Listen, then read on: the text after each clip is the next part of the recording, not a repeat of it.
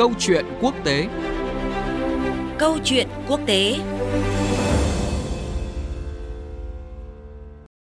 Kính chào quý vị và các bạn. À, thưa quý vị và các bạn, trong tuần này thì hơn 60 nhà lãnh đạo quốc gia, 3.000 đại biểu quốc tế đã tụ họp tại Davos, Thụy Sĩ, tham dự hội nghị thường niên của Diễn đàn Kinh tế Thế giới Web 2019.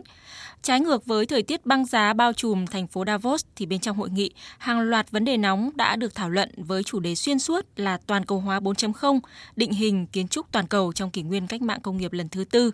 À, đây là vấn đề đang và sẽ tác động đến tất cả các quốc gia khi mà kỷ nguyên cách mạng mạng à, công nghiệp lần thứ tư bắt đầu lan tỏa. À, và trong chương trình câu chuyện quốc tế cuối tuần này, à, chúng tôi dành thời lượng để bàn về toàn cầu hóa 4.0 cũng như là những thách thức mà nó mang lại. Và trước khi đi đến cuộc trao đổi chuyên sâu với chuyên gia của chương trình, thì chúng tôi điểm qua những nội dung đáng chú ý của Hội nghị Diễn đàn Kinh tế Thế giới vừa diễn ra từ ngày 22 đến ngày 25 tháng 1. Chương trình của hội nghị năm nay đi sâu vào giải quyết các vấn đề với hơn 350 phiên họp, thảo luận và đối thoại. Trong số này có thể kể đến một loạt đối thoại về địa chính trị, đối thoại toàn cầu về hòa bình và phát triển, về tương lai của nền kinh tế, về quản lý các hệ sinh thái môi trường quan trọng. Có một thực tế là hơn 10 năm sau khi xảy ra cuộc khủng hoảng tài chính toàn cầu 2008, thế giới đã chứng kiến nhiều bất ổn về chính trị, kinh tế và xã hội ở nhiều nơi. Trong đó đáng chú ý là sự nổi lên của chủ nghĩa dân túy và quan điểm bảo hộ thay vì hội nhập.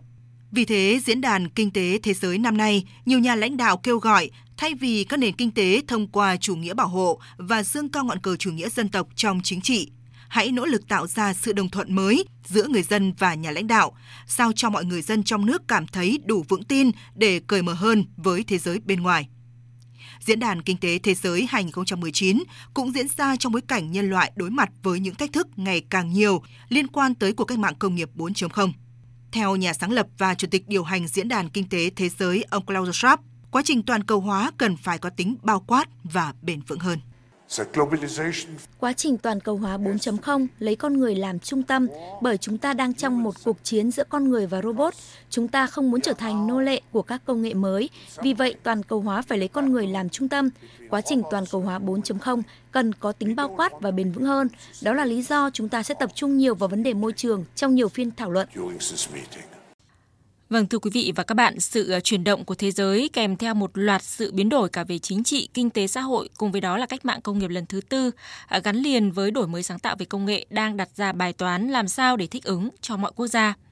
À, cùng bàn luận câu chuyện này thì à, xin được giới thiệu tiến sĩ Lê Đình Tĩnh của Học viện Ngoại giao, chuyên gia phân tích các vấn đề quốc tế. Xin chào à, biên tập viên Thanh Huyền và thính giả của Đài Tiếng nói Việt Nam. Vâng, thưa tiến sĩ Lê Đình Tĩnh, à, cuộc cách mạng công nghiệp lần thứ tư là một khái niệm mà đã được biết đến khá nhiều à, khi mà cả thế giới thì dường như đang à, bắt đầu của công nghiệp này. À, tuy nhiên toàn cầu hóa 4.0 thì lại là một khái niệm khá là mới mẻ. À, và đây cũng là cái chủ đề à, của cái hội nghị diễn đàn kinh tế thế giới à, Web 2019 tại Davos, Thụy Sĩ. À, vậy trước khi bắt đầu à, những cái nội dung à, cụ thể thì ông có thể khái quát cái định nghĩa toàn cầu hóa 4.0 là gì ạ? Đây là một cái à, khái niệm nêu uh, trong một vài năm lại nay uh, nhưng mà đến cái uh, diễn đàn kinh tế thế giới năm nay thì dưới cái sự điều hành của người sáng lập cái diễn đàn này là tiến sĩ uh, uh, Klaus Schwab thì cái khái niệm này đã chính thức được uh, giới thiệu uh, tại một cái diễn đàn có uy tín như là cái diễn đàn kinh tế Davos. Uh, theo cái lý giải của các cái nhà nghiên cứu và bản thân của cái ban tổ chức của cái diễn đàn này đấy thì cái uh, toàn cầu hóa 4.0 à, nó cũng có một phần nào đó gắn với cái cuộc cách mạng khoa học công nghệ 4.0 nhưng mà nó à, xuất hiện sau. À, cụ thể thì là cái làn sóng à, toàn cầu hóa là thứ nhất nó đã diễn ra trong cái khoảng là thế kỷ 19 cho đến à, đầu thế chiến thứ nhất. Sau đó thì chúng ta thấy cái sự xuất hiện của toàn cầu hóa à, làn sóng toàn cầu hóa thứ hai tức là sau thế chiến thứ hai à, cho đến à, đầu những năm 1990 của thế kỷ trước à, gắn với đó là sự trỗi dậy của Nhật Bản và một số các nền kinh tế Đông Á khác rồi chúng ta thấy làn à, toàn cầu hóa làn sóng thứ ba với cái sự sụp đổ của bức tường Berlin rồi cái sự trỗi dậy về kinh tế của Trung Quốc và Ấn Độ. Và sau đó thì hiện nay thì được mô tả như là cái giai đoạn hiện nay được xem như làn sóng về toàn cầu hóa à, 4.0 à, trong đó cái yếu tố nổi bật đó là cái mức độ liên kết giữa các cái nền kinh tế nó ngày càng tăng cao à, được thúc đẩy bởi các yếu tố về công nghệ và đặc biệt là cái sự chú trọng các cái dịch vụ dựa trên cái công nghệ về kỹ thuật số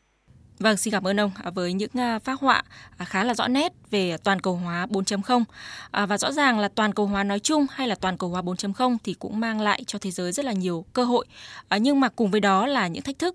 Vậy thưa ông những cái thách thức của cái thời kỳ toàn cầu hóa 4.0 này là gì ạ? Ờ, chắc chắn là cơ hội cũng rất nhiều ờ, nhưng mà nếu mà nhìn từ góc độ uh, thách thức thì tôi nghĩ cũng có thể phân nó thành cả cái cấp độ như thế này à, cái cách uh, phân thứ nhất là chia theo cả cái cấp độ về ba uh, cái cấp độ thách thức ở đây tức là cái thực tiễn uh, nó đã diễn ra. Rồi cái thách thức cấp độ thứ hai là cái nhận thức của con người và cái thứ ba là cái hành động trên cái cơ sở nhận thức đó. Thì ở cái ba cái góc độ này thì tôi thấy là cái thách thức là ở chỗ là cái thực tế của cái công của toàn cầu hóa 4.0 nó đã diễn ra rồi. À, nhưng mà cái nhận thức của nhiều quốc gia doanh nghiệp và cá nhân nó vẫn còn chưa bắt kịp như vậy là chúng ta có một cái ừ, những cái tầng nước thách thức ở đây. Rồi đến cái bước nữa là trên cơ sở nhận thức đó thì các chính phủ đã có cái biện pháp gì à, để à, tranh thủ cái mặt thuận của nó và giảm thiểu những cái tác động bất lợi của nó. Thì đấy là một cái cách để chúng ta chúng ta nhìn nhận cái thách thức. Còn một cái cách thứ hai là cũng có thể chia theo cái quy mô của vấn đề. Thì ở đây nó có ba cái cấp độ tức là thách thức ở cấp toàn cầu à, thách thức ở cấp quốc gia và thách thức ở cả cái cấp dưới quốc gia à, bao gồm cả cái tổ chức và cá nhân. Thì nhìn chung ở đây tức là cái câu chuyện là trong khi chúng ta chưa giải quyết được những cái vấn đề thách thức của cái toàn cầu hóa 3.0 à, ví dụ như bất bình đẳng rồi à, à, những người bị à, nhóm bị à, tổn thương à, rồi là những cái câu chuyện về thậm chí là kể cả về suy thoái kinh tế cục bộ rồi chủ nghĩa dân túy chủ nghĩa bảo hộ thì đã chúng ta lại phải xử lý những cái vấn đề mới của cái thời đại mới. Thì đó là cái cái cái câu chuyện mà chúng ta phải làm. Rồi trên cái cơ sở xử lý đó thì làm sao mà các quốc gia có thể uh, đưa mình vào cái vị trí thuận lợi nhất để tận hưởng uh, tận dụng những cái cơ hội tốt nhất của cái cách mạng 4.0 này thì thì sơ bộ chúng ta cũng có thể nhìn vấn đề theo những cái cấp độ đó. Vâng, rõ ràng là những thách thức của thời kỳ à, toàn cầu hóa 4.0 cũng không hề nhỏ. Trong cái bối cảnh như vậy thì theo ông những nước nhỏ, những nước đang phát triển như là Việt Nam thì sẽ bị tác động như thế nào bởi làn sóng toàn cầu hóa 4.0 và chúng ta thì nên chuẩn bị những gì ạ? Tôi nghĩ có những cái nhóm biện pháp như thế này. Cái thứ nhất là chắc chắn là cần phải tiếp tục thúc đẩy cả các cuộc uh, cải cách mạnh bạo và đồng bộ hơn nữa. Bởi vì trong cái thời đại 4.0 này các quyết định cần phải đưa ra nhanh và chính xác. Và với những cái cơ chế cũ và cái cách làm cũ thì rõ ràng chúng ta sẽ không tối ưu hóa được cái lợi ích của chúng ta trong cái bối cảnh như thế này cái điểm thứ hai là trong đó cần phải đặc biệt chú ý đây là cải cách cái mặt thể chế rõ ràng là với một cái bộ thể chế công tình à, ờ, tôi lấy ví dụ như cái ờ, như gần đây chúng ta nói là cái hệ thống cấp xã phường Việt Nam cái số lượng nó quá lớn và có lẽ là cái số lượng các thể chế của chúng ta là nhiều hàng đầu trong các nước đang phát triển. Thì đấy cũng có thể là một cái bài toán nó giảm thiểu cái tính hiệu quả trong cái quá trình chúng ta uh, quản lý quản trị và đưa ra các quyết định nhanh uh, trong cái uh, thời đại 4.0 rồi cái điều thứ ba chúng ta cần phải làm đây là uh, cần tiếp tục uh, thúc đẩy cái hội nhập và liên kết về mặt kinh tế thương mại. Cái này chúng ta đã làm tốt cái hướng đó cần phải tiếp tục thúc đẩy.